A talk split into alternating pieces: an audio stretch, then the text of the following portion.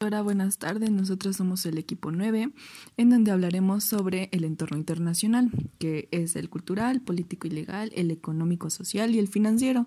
en donde nos vamos a reunir este día para poder hablar, bueno, para poder enfocarnos de lo que ya trabajamos individualmente, pero ahora como para hacer la lluvia de ideas. Yo les hablaré de lo que es el entorno económico, mis demás compañeros que en este podcast y en este trabajo les hablarán de los demás, cada uno con sus opiniones y comentarios. Y bueno, el, hay que recordar que el entorno económico es un conjunto de variables y fenómenos económicos que ejercen mayores influencias en el desarrollo financiero de un país, como la tasa de inflación y de interés, Producto Interno Bruto, la balanza de pagos, cotizaciones y política monetaria. Un ejemplo de este entorno económico puede ser el empleo, desempleo, ingresos, inflación, tasas de interés,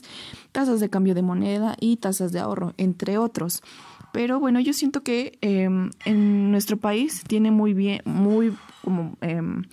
buen entorno económico, ya que la economía de México está diversificada e incluye industrias de alta tecnología, producción de petróleo, explotación de minerales y manufactura.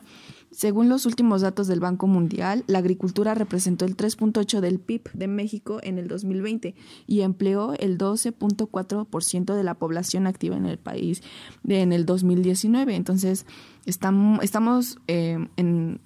so, bueno, relacionado con el entorno económico, estamos muy bien, diría yo. Pero obviamente también afecta y tiene que ver los demás entornos. Considero que dentro del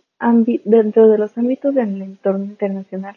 el aspecto cultural es uno de los elementos más complejos que se tiene, pues este integra las tradiciones, los hábitos, las leyes y la moral de una sociedad. Asimismo, nosotros como licenciados en negocios internacionales debemos saber realizar las estrategias comerciales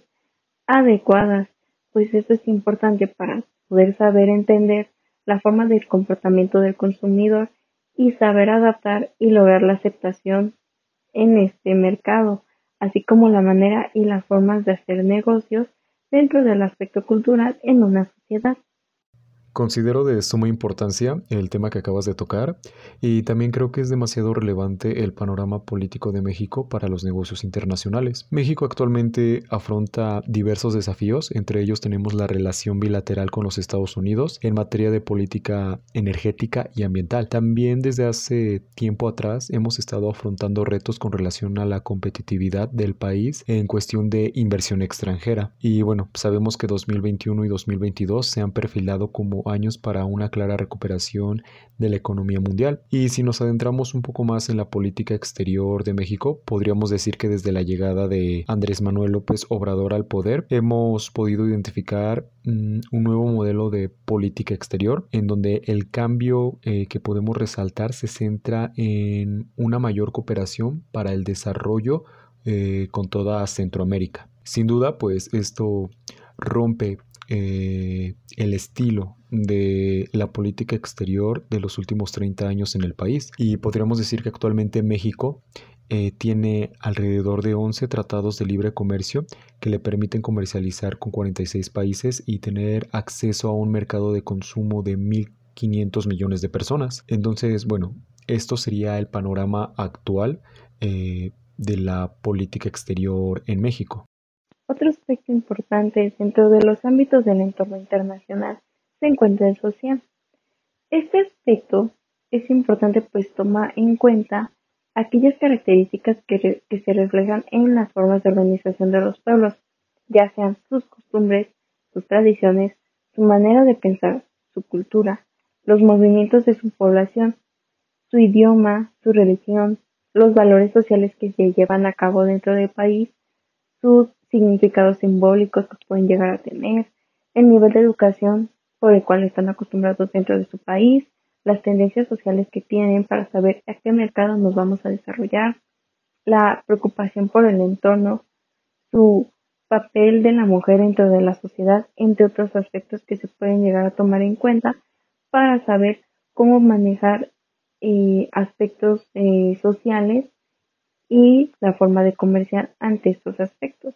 Finalmente tenemos lo que es el entorno internacional financiero, pero antes que nada definamos lo que es el entorno financiero. En terminología empresarial podemos decir que se refiere al conjunto de entidades empresariales que operan fuera de una empresa concreta y que afectan a su capacidad para llevar a cabo actividades empresariales, obteniendo ingresos. Asimismo, el entorno financiero de una empresa se considera como un conjunto de diferentes condiciones y factores que afectan el rendimiento de una empresa. Ya que tenemos todo esto claro sobre qué es el entorno financiero, en pocas palabras podemos decir que, es una que si una empresa no está financiada por alguien de su interés, ya sea en un proyecto o demás, no se puede explotar todo el potencial de esta misma, ya que bueno, obviamente todas las empresas empiezan desde abajo y empiezan a obtener ingresos de otras personas o incluso de otras empresas y hasta países para poder crecer y sobreexplotar sus proyectos. Un ejemplo de esto en manera de estrategia y de manera nacional, podemos decir un ejemplo, el más reciente aeropuerto Felipe Ángeles, el cual tenía antes su ubicación en el lago de Texcoco, pero pues por diversas dificultades como lo fueron el hundimiento de la zona, se vio no optable por seguir el, la construcción en esa zona.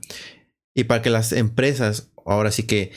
no perdieran su financiamiento y no se molestaran en cierto punto, se movió a la nueva localización que sería eh, donde está actualmente, para que ahora sí las empresas estuvieran contentas. Y al parecer hasta ahora, de lo que va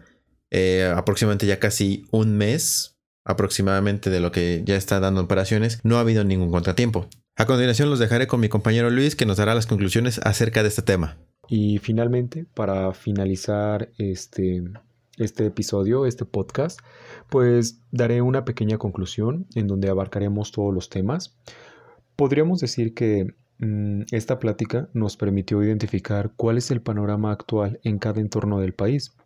ya que es de gran importancia identificar las características del entorno social, cultural, económico, financiero y político.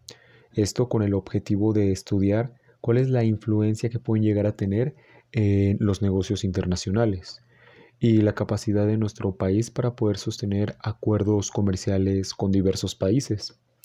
Y bueno, eh, por nuestra parte sería todo. Agradecemos el tiempo y nos vemos hasta la próxima.